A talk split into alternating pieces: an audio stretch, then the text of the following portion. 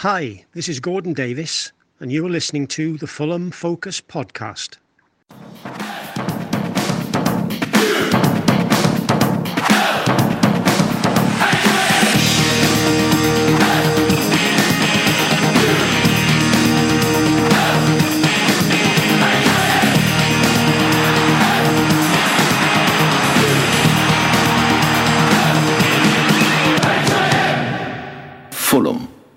Hello and welcome to the Fulham Focus Premier League podcast. I am J Mac, your host.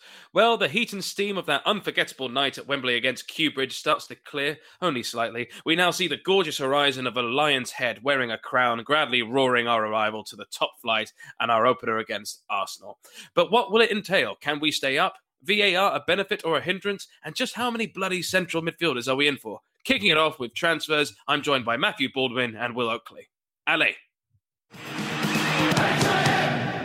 Fulham.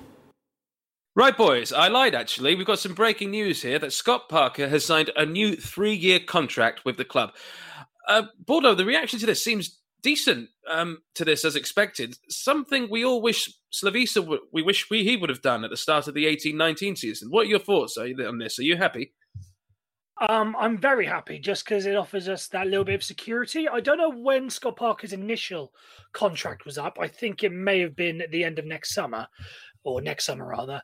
But what I think this does, it gives us a little bit more stability because if you want to, um, I want to you know bring Burnley into this, for instance. We mm-hmm. saw what they did a couple of years ago. Um, they got promoted uh, with Sean Dyche, then got relegated with Sean Dyche, and they showed some faith in him that, you know, he got us up, so we have faith in him to bring us back up again. I think that's what this does with Scott Parker. It basically says, listen, Scott, this season could go well, this season may not go well, but if it doesn't go well, you've shown that we will trust you to take us back to to take us back to the Premier League in 2021, 22, whatever the following season. That's basically yeah. what what it says. That's basically what it says to me. Yeah, I mean, the, quotes here signing a new deal provides stability and an opportunity to keep developing the team. There's still a lot of hard work ahead of us, and we'll always be striving to improve and progress every day from the man himself, Scott Parker. So, similar words there. What are your thoughts on this, Mr. Oakley, mate? Yeah, I mean, I agree with Baldwin mostly that it shows the loyalty and trust we have in Parker. And I think it also shows it's more than just results, it's a long term project that we're going for which I think is something again that shows stability in the club, which is probably something we haven't had in quite a few years now. Um, and I, I, just think it's quite good because obviously we'll get onto individual players later, but the mm. way Parker works with individual players, the players obviously want him to stay around, and I think that's just going to improve kind of the happiness around the squad, which is something we really need because the mental game in the Premier League is probably almost as big as the physical game. Yeah, quite right. And you know, look, as you say, it's a project. It's still a project, and I think we're still only in phase one. We managed to sort out our defense, and he's got the mentality of the team to make sure that all we want is to not concede, have that absolutely warrior-like mentality to never concede a goal. I think the next stage now is trying to adapt ourselves to being a bit more attacking and convert our chances more with more speed and more accuracy in this new league that we find ourselves in. And that goes lovely with the transfers. Now let's talk about the transfers that we have officially sealed so far. So I think the believe the first one that we had was a Mr. Antonee Robinson, the last Jedi. What are your thoughts on this transfer, Mr. Reese? Um, I'll be honest, I was a little bit surprised by this because the thought was that he was going to be our starting left back in the Premier League. So we didn't really need to add much to it. You know, maybe you could get a veteran left back to to maybe to maybe cover for him. But you know, Anthony Robinson, it's a bit weird because he's going to be providing fresh competition for him. You'd think if he's going to carry on as left back, he can also play midfield. We, we assume that he's going to be coming as left back and not as a, not as a winger, for instance.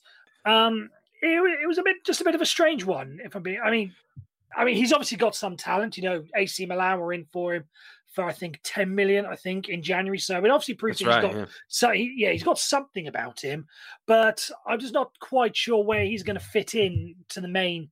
You know, is is he going to is he being brought into the backup and like a future project sort of thing, a two or three year down the line player, or is he being brought in to challenge with Joe Bryan? And you think after what Joe Bryan did. Does he really need the competition? You'd think he'd have that place sewn up. That was, that was those were just my initial thoughts when he came through. Well, I think I pretty much agree with Baldwin. To be honest, again, it's a bit of a strange one. Obviously, Brian's heroics. Um, that well, they were heroics. That's exactly what they were. Uh, but I think for me, it's a bit more. He's going to be providing competition because if you remember after lockdown, Brian was mm. woeful.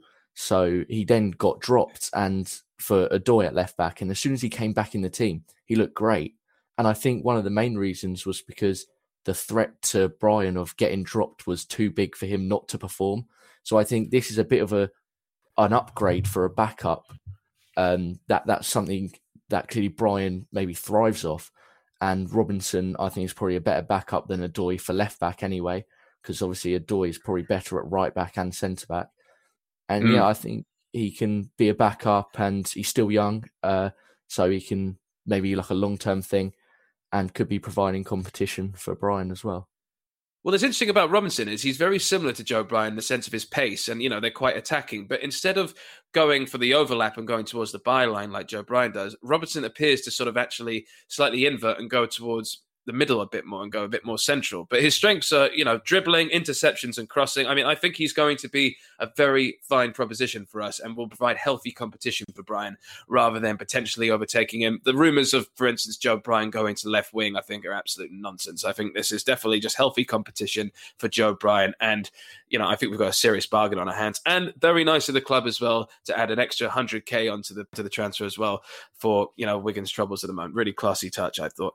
Hold now, on, hold on. I just want to. I just want to say something about that hundred k. If we're just on. throwing money around just for the sake of it, then then where where does this money come from? Are we are we as the fans going to be seeing any benefit of this? If we're just throwing money around, can we get you know decent hand washers in the Hammersmith End toilet, for instance, or can we or or as the as the Riverside stand just got an extra budget so we can get decent Wi-Fi in it and all?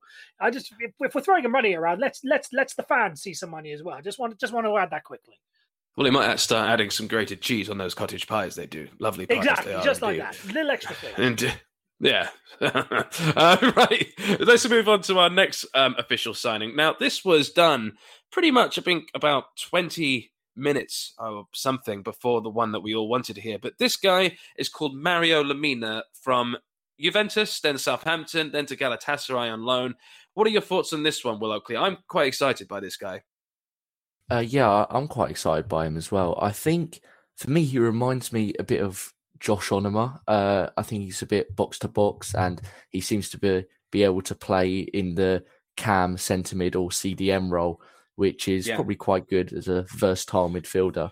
Um, I've seen a lot yeah. of Southampton fans say that Lemina does have a bad attitude, but on his day he can be a great player.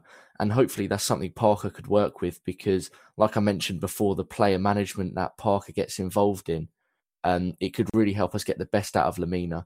And I think that could help because at the end of the loan, he does have a buyback clause. So hopefully he could be a bit of a long term signing for us. Yeah, I see this signing very similar to. I mean, this for me, we'll talk about Anguissa later on, but this this signing says to me that Anguissa is on the move potentially. He's got that very physical presence, Lemina. He's quite tall, athletic looking, very well built, but he is incredibly skillful with his feet. There's some moments of absolute magic of him on some YouTube highlights, which I me- recommend having a look at.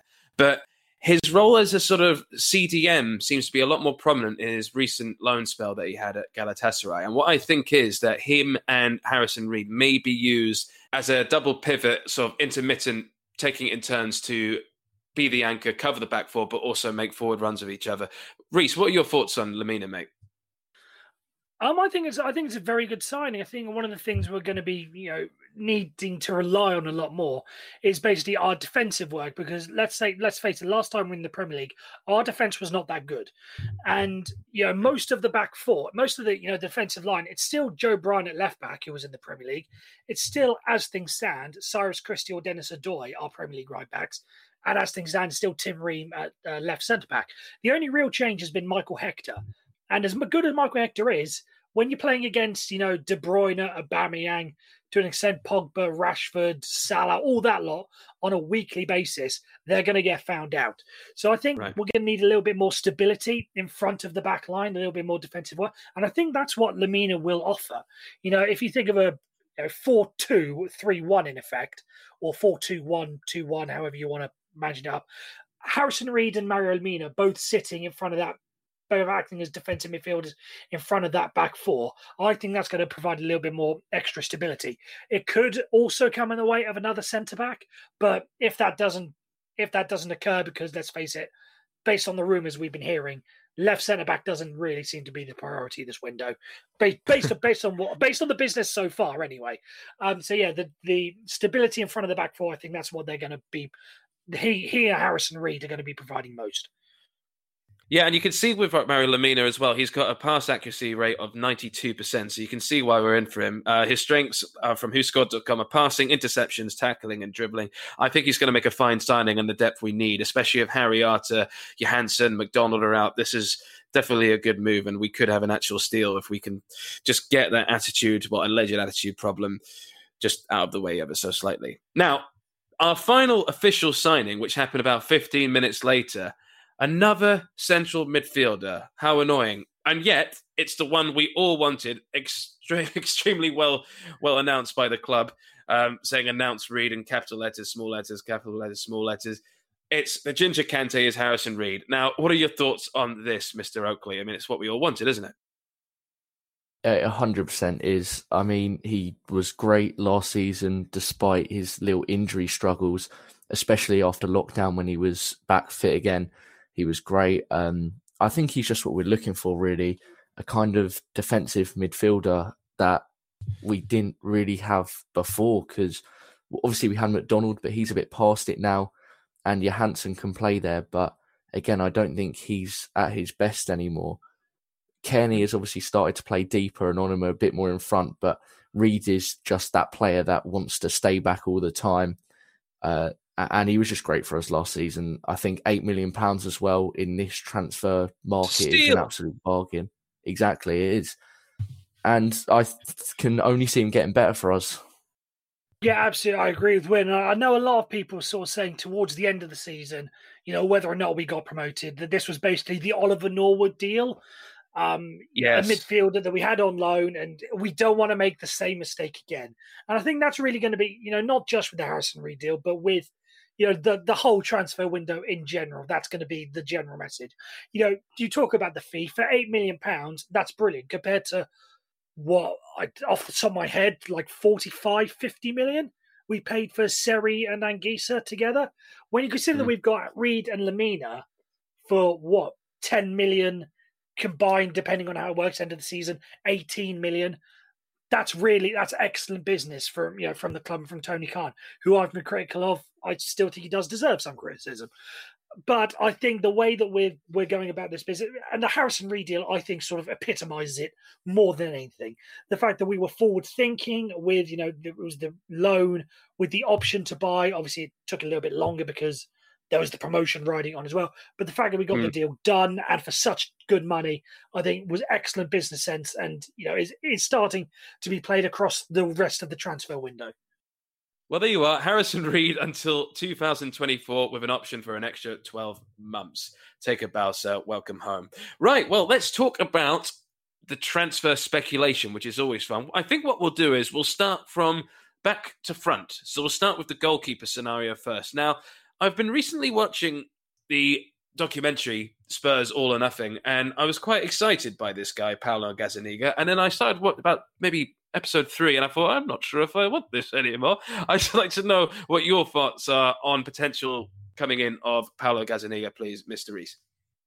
Yeah, with Gazzaniga, I think, you know, I talked about we're learning from our mistakes earlier, but this is why I say Tony Khan deserves a little bit of criticism.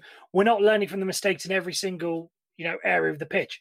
We have a goalkeeper who, you know, Marcus Bettinelli. If you look at the last season, because he came in like December time and then was brilliant through the 23 game unbeaten run. We were mm-hmm. we were more or less of the of the of the agreement that he deserved his chance to be in the Premier League. He you know he'd earned the right because he'd done brilliantly in you know in the top of the championship. Then we go in and buy Fabri and we go in and buy Sergio Rico. It's pretty much the same thing here.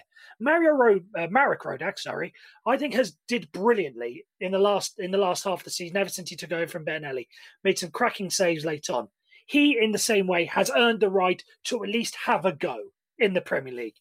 So yeah. when we're buying someone like Paolo Gazan- Gazzaniga, what what is the plan with him? Are we buying him as backup for when and if Mario uh, Mar- Mar- Rodak still got still got Lemina in my mind?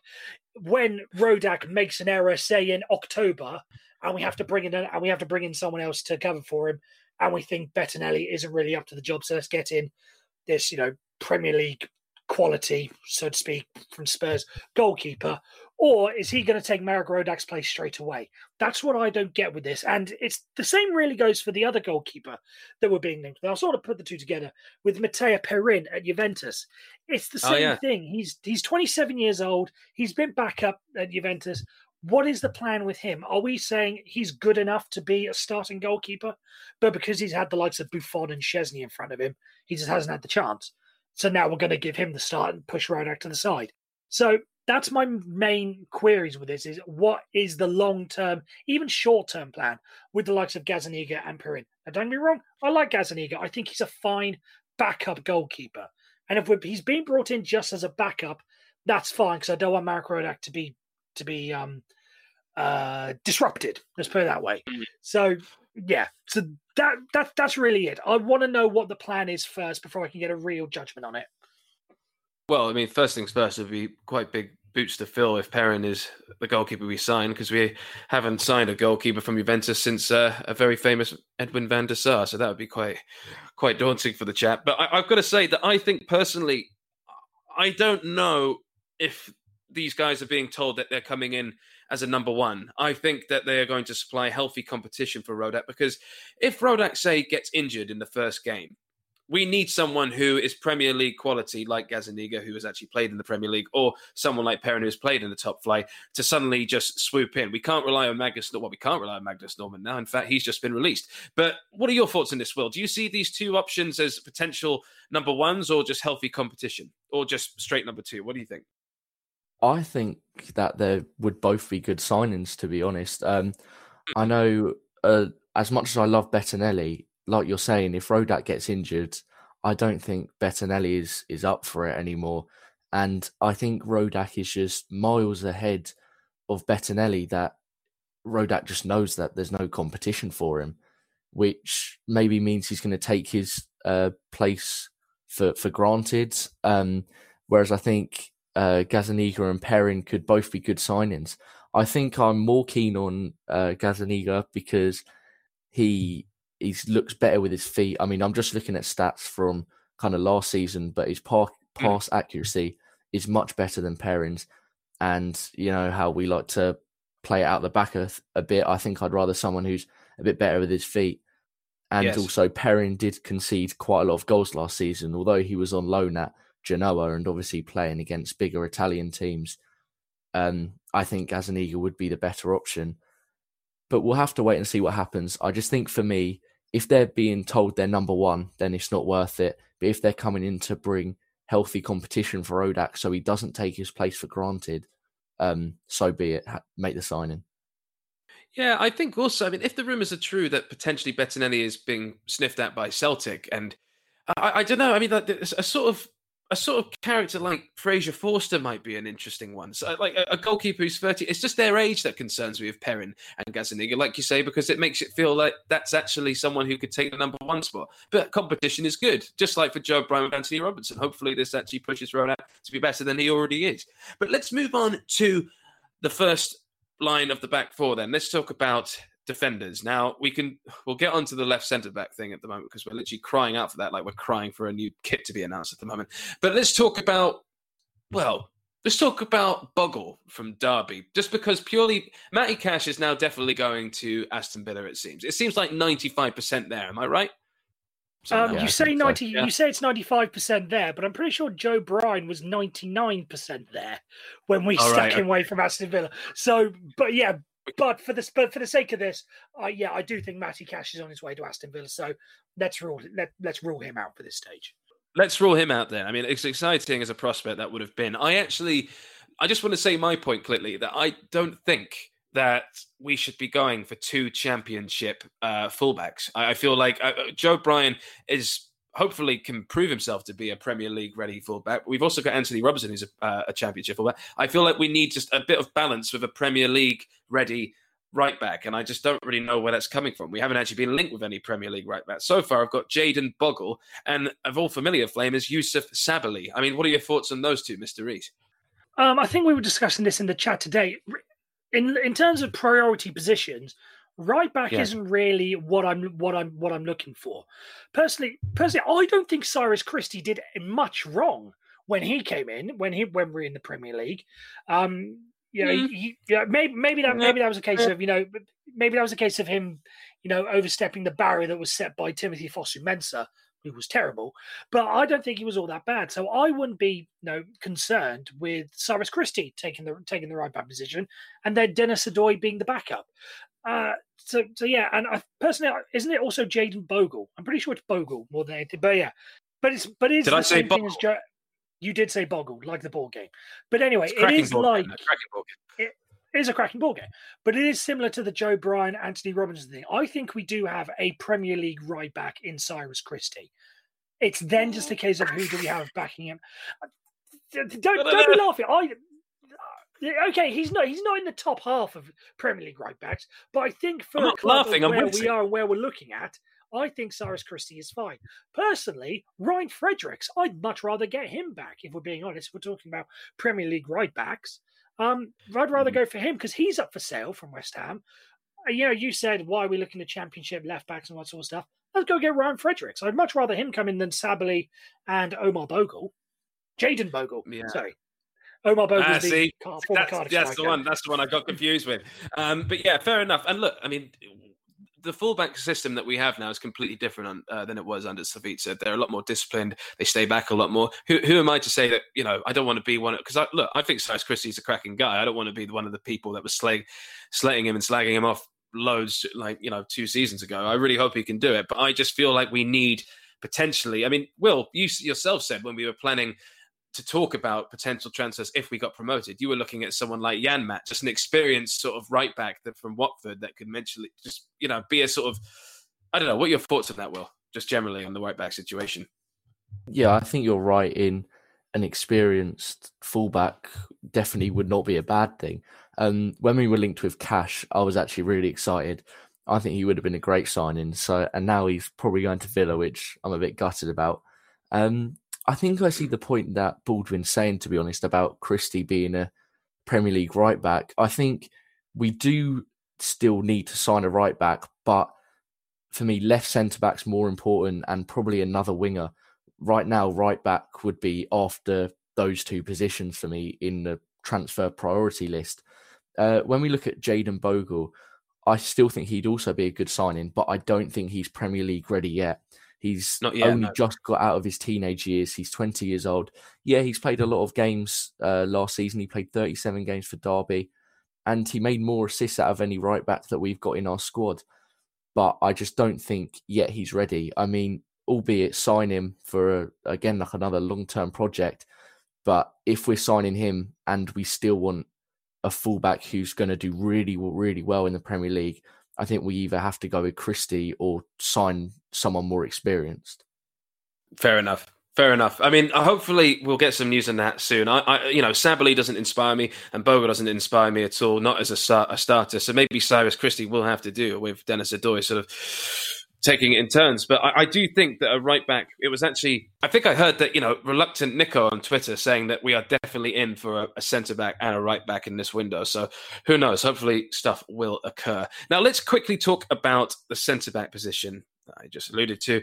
We, I'm, I'm going to skim through some of these. So Gerard Piqué, bugger off. Uh, Chris Smalling, not going to happen. Definitely going to Roma. Uh, Terence Kongolo, pretty much announced today in the release list that said he has gone back to his club. Who knows? He might come back to us, but I, I don't think that's happening either.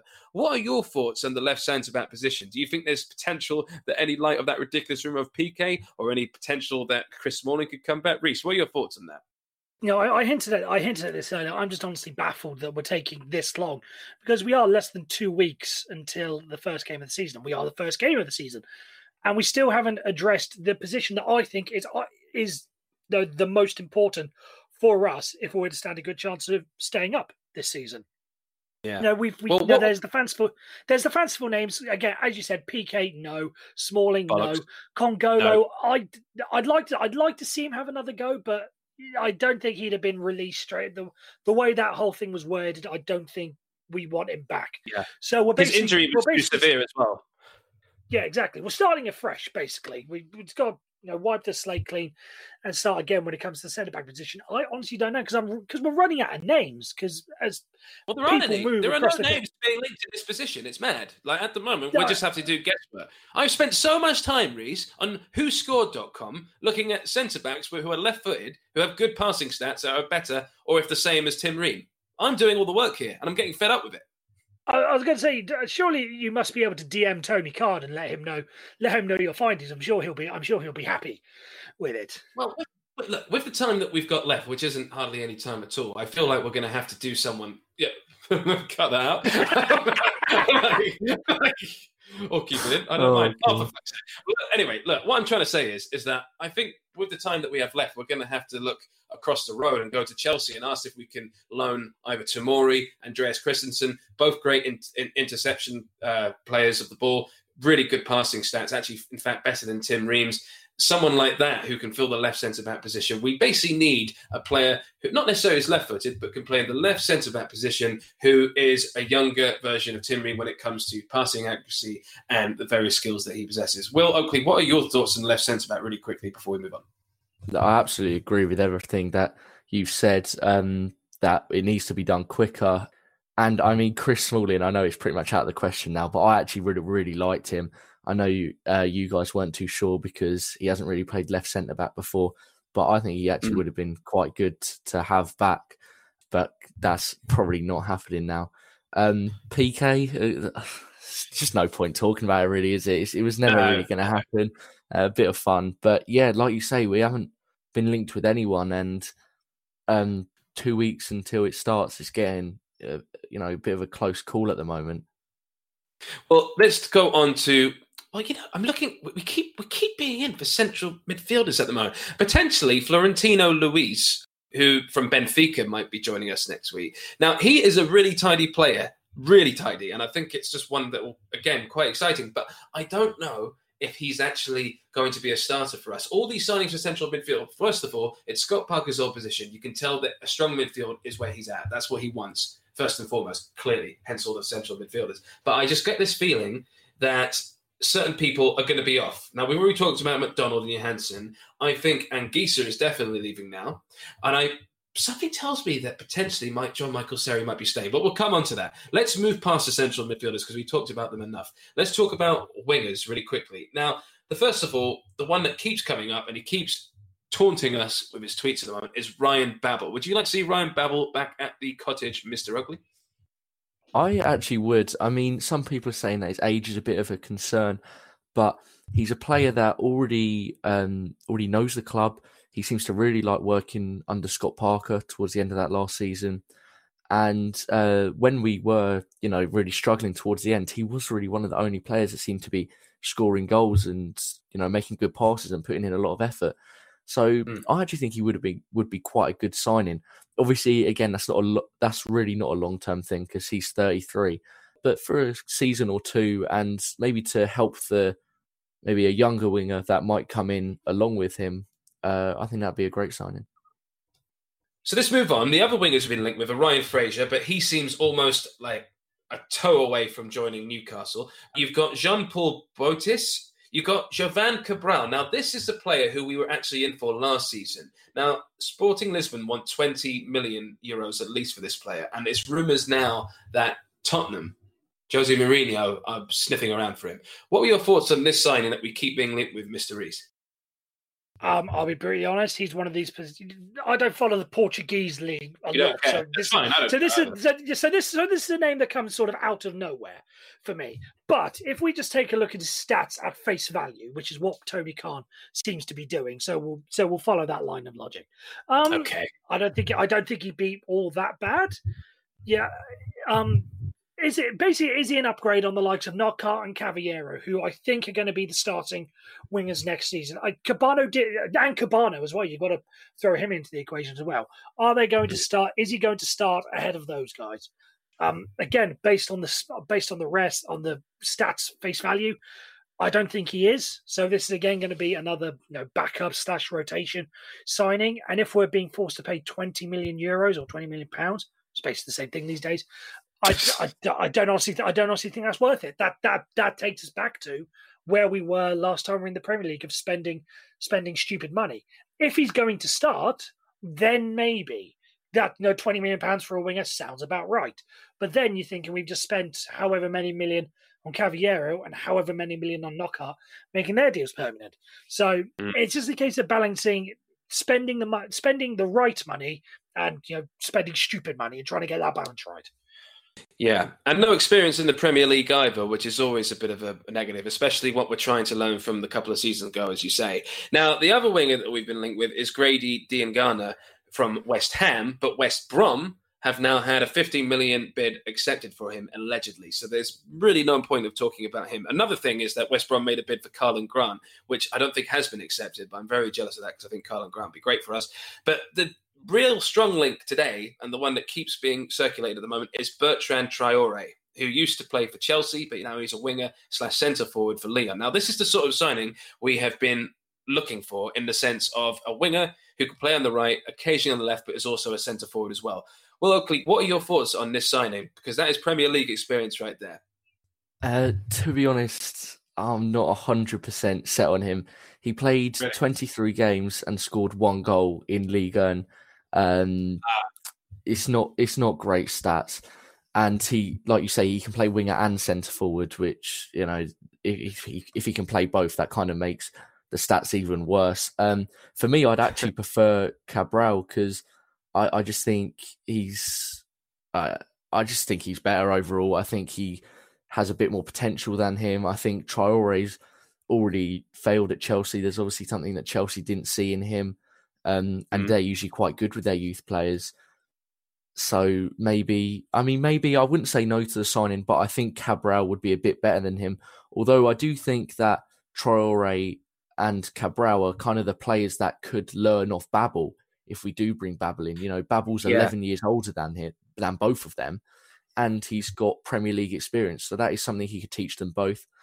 Um, I don't think it would be a bad signing, but I think there's better options out there. See, no, I, per- see I, personally go the other. See, I personally go the other way. Well, I think he'd be. I, I, I quite like the idea of signing Traore because I think he'd be. You know, you mentioned winger slash centre forward. I think he could be the the new the replacement for the upgrade of Boubacar Kamara. I think that's something that we're gonna, again going to need a lot a lot more of. I know the Premier League is still umming and ahhing about whether or not they want their five subs and nine nine substi- nine substitutes, five substitutions thing. But if we're back mm. down to seven, we're going to need players that are going to be able to adapt and play multiple positions, similar to the way Kamara could play up front or out wide.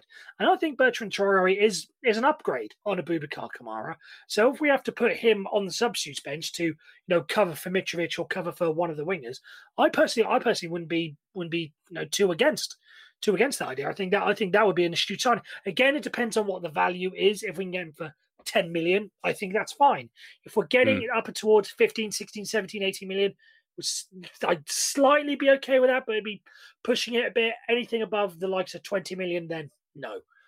Yeah, I do see what you're saying about that. Um, but I just think Cabral, he's kind of a player that's, you know, only played for one club in his career and maybe he just wants that step up. Whereas if you look at Traore, he's gone from Chelsea and then on loan to Vitesse, Ajax, and then Lyon. So his career's, you know, Lyon, they're a great club, but they are a bit of a downgrade from a Premier League side like Chelsea. Whereas Cabral, maybe he wants to push for that step up. And I feel like if he joins Fulham, he's going to feel like that uh, kind of privileged player that, you know, wants to try his hardest to get into the starting 11. Something that uh, Anthony Robinson said was where, like, you know, you want to fight for your place. I feel like that's something that Cabral would want to do maybe more than Traore, and Traore would maybe think he's a bit better than the club because he's played for Chelsea before. I mean, I, I, don't really know much about either of their attitudes, but on paper, I just think Cabral looks a bit more like that player who would want to fight for the club. Feels like finders keepers a bit with Cabral as well, because we were in for him just in the championship before all these other clubs came sniffing around. So I feel like it would be really nice to get Cabral. But Bertrand Traore, I mean, hearing from a couple of fans, Lyon fans, are saying he's been incredibly frustrating for them this past season. And by the sound of things, he is very similar to Anthony Knockaert. A lot of showboating, not fast enough, not getting into the final third quick enough, and just not making that killer pass when needed to. And that that sounds worrying. But I mean, another person described it that it is like Anthony Knockaert with AK 47's pace. So who knows? Maybe that's actually what they want. I'm not sure. It could be a perfect perfect marriage of those two put together. But let's see. Let's go on to centre forwards now. Now, the ones we've been linked with, the strongly linked ones, you've got Ollie Watkins, you've got Rhian Brewster, not so strong, and you've got Callum Wilson. Now, Callum Wilson, I think, is on his way to Villa potentially as well. I'm not too sure. But look, out of these, oh, we've also got Macauley Bonne from Charlton, but I think that was, I mean, that seems like a fart in the wind. I don't think that's actually going to happen. So, what are your thoughts on those four options, Mr. Reese? Which one stands out to you, if any? Um, of the four of them, I'd quite like Ollie Watkins just because it would piss off. What did you call them? Kew Bridge earlier. I, I did quite like that. Hounslow FC, or whatever. Yeah. yeah, yeah, whatever you want to call them. I think it, it, would it would tick them off quite a bit. So so I'd quite like. Uh, but but on a, but on a serious note, I do quite like Rhian Brewster. You know, when me, you, and Danny were doing the the the championship restart podcast, and we were talking mm. about teams that could that could sort of make this make make a late charge. I did mention Swansea because I think Rhian Brewster is a fine player. So so I quite like him. But again, it comes back to what we're saying about what role that he would play as a 20 year old Jurgen Klopp. If we were to get him on loan, for instance, Jurgen Klopp would want him to play. And hmm. Alexander mm. Mitrovic is not giving up that spot. So any centre forward that we bring in would have to be again a backup player. If I'm just going to interrupt like... you there really quickly. I'm going to interrupt you there. Do you not think there's an argument because we beat Brentford without Mitrovic? We beat a, quite a few key games and key, uh, key opposition teams without Mitrovic. And I'm not saying we're better without Mitrovic. I'm not that deluded. But I'm simply saying there are going to be games where we are going to need a different type of striker to win them potentially. Don't you think? Right, absolutely. And you know, you've changed my mind there, J Mac. Now you've offered me up to a, a, new way of thinking. That that's an excellent point. But again, it does come back to how many games would would that backup forward, you know, centre forward play if we need to change things around. You know, a young player on loan, I'm sure Jurgen Klopp would want Rhian Brewster to play as many games as possible. You know, how many would he get backing up Mitrovic? 10 starts, maybe. You know, that's being very generous. And then maybe 15 substitute appearances. Maybe if we want to chase a goal and we got to bring Harrison Reed off to throw another forward on, that sort of thing. I, I, I don't get me wrong, I would like him, but I want it to be on, you know, on the on the right terms. You know, what it's term you can't say we're not here to develop other other clubs' youngsters. I want That's any right. loan deal of any youngster to be of the. It needs to be the right move, and I don't think Rhian Brewster would be the right move. Don't get me wrong. I like him. I want him, but I just don't think he would really suit. I'd much rather us go for, again, that veteran centre forward. I can't think of who's lying around these days. Is Jermaine Defoe still going? Everyone seems to think he can still do in the Premier League. Let's bring let's bring him back. Or Berbatov, you know, something along those lines exaggerating a bit, but those kind of players, those veteran centre forwards that are okay with being a backup to Alexander Mitrovic. Now we talked about Ryan Babel earlier. I think that's that'd be a fine role for him. You know, we mentioned Bertrand Traore earlier. I think that'd be a fine role for him. I, it's just again, it's just about getting that balance right. Well, what are your thoughts on which uh, signing you like the sound of, and if any alternatives you can think of, mate? For me, it's Ollie Watkins that stands out. Um, if you look at his stats, the shot per games are less than Mitrovic, and I think in the Premier League you've got to get used to probably having less shots um, that than you do in the Championship because the defenses and the midfields are stronger. Uh, he also created more chances than Mitrovic, Kamara, and Bobby Reid. So I think that's something also that we need, maybe a bit of creativity in the front three, because Mitrovic is obviously a great finisher, but he's not one that tends to run around and try to win the ball and you know play great passes. But no, as Watkins speed. has played, yeah, as Watkins has played out on the wing before, you know he can do that. Um, and you know you raised the point earlier about maybe needing a different striker to win games. I think Watkins can do just that. Um, he got one less goal than Mitrovic in the league, which obviously is kind of great. But he also scored uh, an insane amount of goals in a decent league, the Championship. He's still young. He's only 24. And I think he's that different striker uh, that we need because he's also a great finisher as well as the pace and dribbling he's got. Mm. It seems to me that he might be going to Villa as well. At the moment, it says Callum Wilson might go to Villa. They say Watkins might go to Villa. They say Matt Cash might go to Villa. Villa just generally pissing me off all over again at the moment. It's really annoying. All right, but let's just, just just talk about players that are returning really quickly. That's the transfer speculation done. So we have a release list today of all the players that have left. And what was really interesting, actually, oddly enough, was that I didn't know that we offered contracts to Luca de la Torre and to Matt O'Riley. I thought they just left off in a huff. So anyway, we had the release list. We know that Harry Arter's gone back. We know that Kongolo's gone back. But the players returning. So we've got Fabri, Seri, and Anguissa. And what I want to ask you both really quickly, it seems that from today, it was announced by Galatasaray that their interest in Jean Michael Seri has now dropped. Do you see that Jean Michael Seri could actually return to the Fulham squad and that Anguissa is going the other way. If one of the two were staying, which one do you think would? And I'll go to you, Mr. Reese. I think of the two, I'd you know this is me. I'd much rather I'd much rather Anguissa. Just go think what yeah. he can offer and what and again what we're going to need in the Premier League. I think he offers that more than the the flash and flare of of Jean Michael Seri. So I think to be to be brutally honest, though you know what I was saying earlier, if you look at the central midfielders we have, you know, Reed, Lemina, Onomah, Cairney, are really you know really the main four. You can make the argument that Anguissa should be the fifth. I know I'm missing a player there somewhere. Because again, if we are to assume that Johansen and McDonald are gone, so count them out of the equation, that brings us to five: mm. Reed, Lemina, Onomah, Cairney, and Anguissa. Do we really need room for a sixth? No. So I think of that lot, Seri probably goes. Again, I I, mm. I also wouldn't be surprised if Anguissa goes, but I think we then need another def, another midfielder slash defensive midfielder to fill that to fill that fifth spot.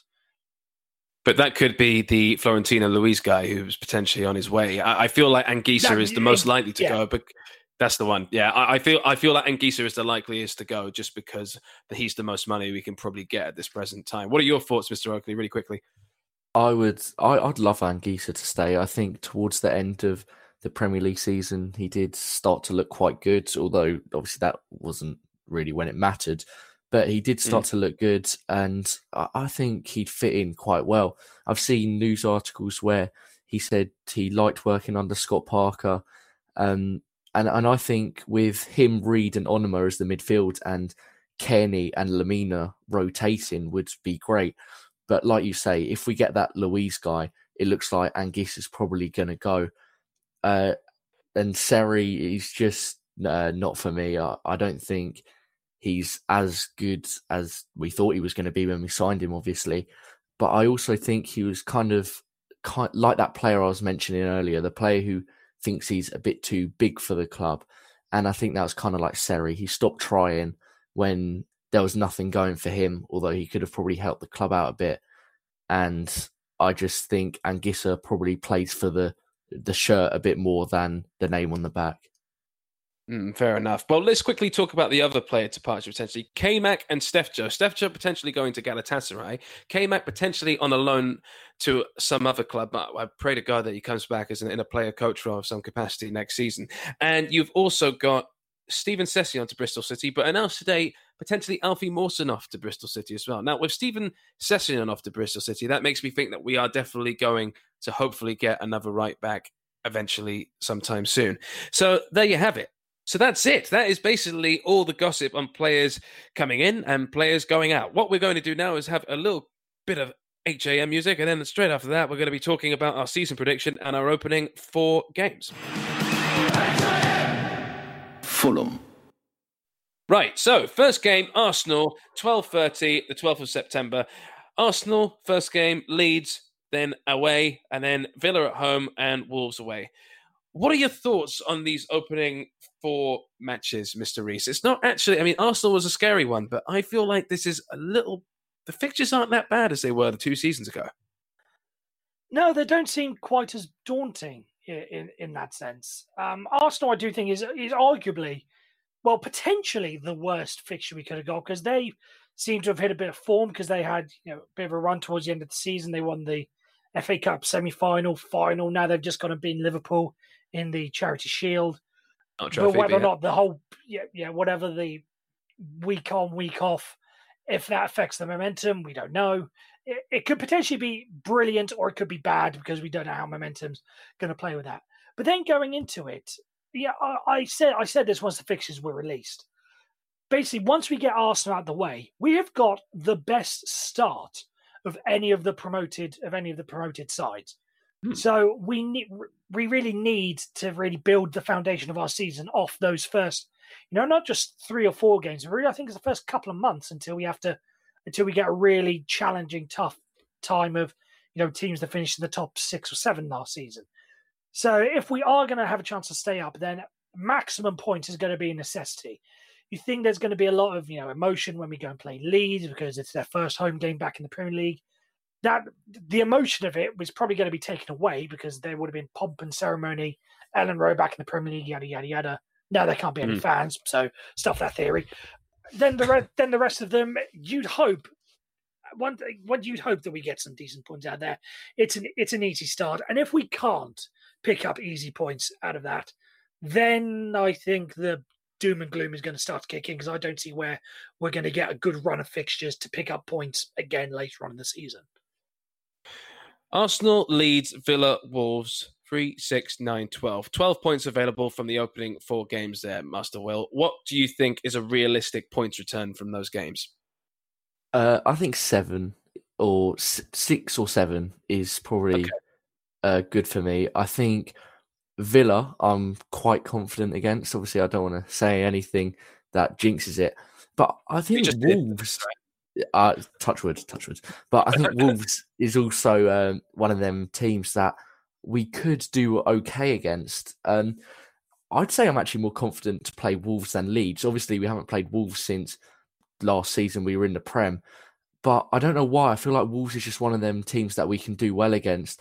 Whereas Leeds, because we've played them recently and they obviously beat us just after lockdown, they're probably going in mm. quite confident.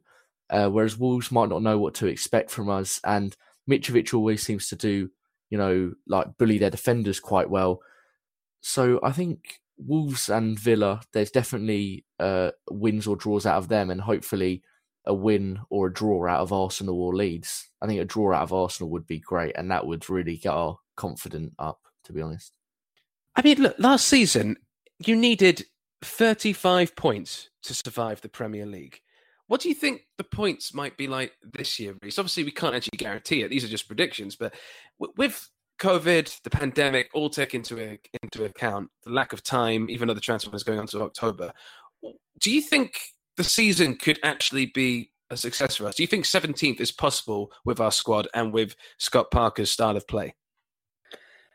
Yeah, I, th- I think seventeenth is possible. You know, if you if you look at the maths of it, I think this is something that every you know relegation uh, promotion side rather builds their season around. Ten wins at home that's all we need to because if you look at it, you know, look at the Premier League, the top seven, eight, you know, are often are often their own stratosphere. So you don't really think you're going to pick up points against them. If you do, it's a bonus. So really, all mm. you need is wins at home against those teams in the bottom half of the table. So your West Broms, your Leeds, your Newcastles, West Hams, Villas, uh, Burnley is still here, Southampton. Those those teams. If you can get ten home wins out of those lot that gives you 30 points. That's really that's mm. really what you got to start what you got to start aiming for. I think at home, I think Scott Parker's style, you know, could benefit us against the against the top six teams. As I said, just just write them off. But against the against the likes of the teams that I mentioned earlier, Newcastle, Southampton's, Burnley, Everton, so on. I think I think we can do well against them. And I think those ten home wins are very much achievable. We know what we're like in the Premier League away from home when was the last time we ever had a decent season away from? I think 2009, but even then, I don't think it was that good. I can't remember it being that good off the top of my head. Um, so yeah, we know that away our away form isn't going to count for much, so we need to build off on what we play on at home, and I think Scott Parker's style can do that. I mean, there's a different feeling now, isn't there, Will? In the sense of we are not as uh, deluded as we were the time before when we thought we were all going to get 10th or 12th. There seems to be a realistic approach to this, thinking let's just get 17th and just let's just have a good time. Lionel Messi might be in the Premier League next season. Let's just enjoy it and try and survive. Uh, maybe do you think that that sort of communal feeling within the fan base might actually help us to not literally get ahead of ourselves and just be grounded, especially with Scott Parker, who's a very pragmatic, you know, conservative style of manager. Yeah, I think you're right. Uh, I think Parker's style could eventually get us to pick up a couple of points against you know the the bigger teams um hopefully anyway and maybe not get some wins against the lower teams. So you know someone like Leeds we could get a draw against Leeds but then we might also end up getting a draw against uh, Spurs let's say for example. I can definitely see that happening. I just think the way he's quite uh, cautious going into games and doesn't want to do anything too stupid could help us when we're not pushing for you know, top half of top or promotion like we were last season. Obviously, we're not going to be pushing for first place. We're just looking to keep teams behind us, which yes. I think is definitely something we can do with the way Parker organises his teams and and the way he sets up the tactics for matches.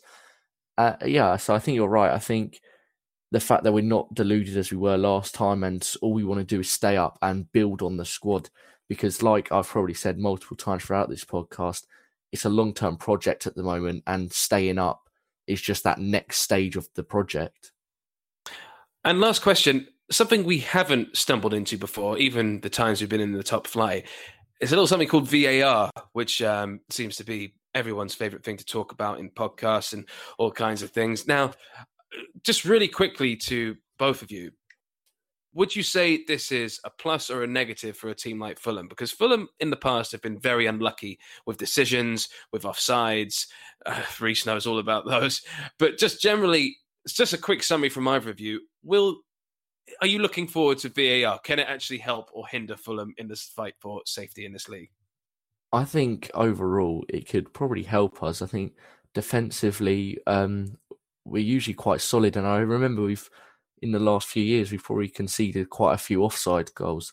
And also attacking, we don't seem to, you know, give away many fouls. But then you kind of move on to the topic of Mitrovic, who I can see him picking up quite a few, many more cards than he has in the last few seasons because, uh, you know, that elbow on Ben White, think about that. If that went to VAR, he's getting sent off straight away. I know he did eventually get a ban for that, but he's getting sent off straight away from that. And the way he's quite aggressive in his play, but I think also with Mitrovic, he can get advantages out of that because mm. I hmm. can think of so many times where he's been in the box and because he's big, people pull his shirts.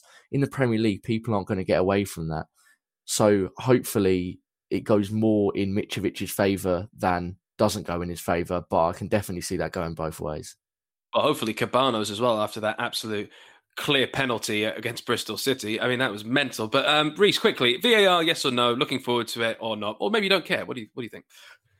I'm looking forward. I'm looking forward to it because as someone who wrote their uh, a, a project on it when I was in sixth form college, and who wrote their dissertation on the whole idea of electronic assistance in helping referees.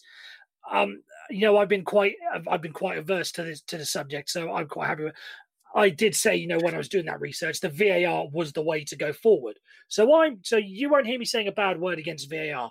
I think it's brilliant. It means the game is officiated fairly. Yes, there are some mistakes, but there are some mistakes. It's a better game. I'm not looking forward to the inevitable cries of outrage that Fulham fans will inevitably, you know, because every fan base goes through it, complaining about VAR. And, you know, when we complain, you know, that someone's toe was offside or why didn't this go to VAR, or why did this go to VAR when the other one did?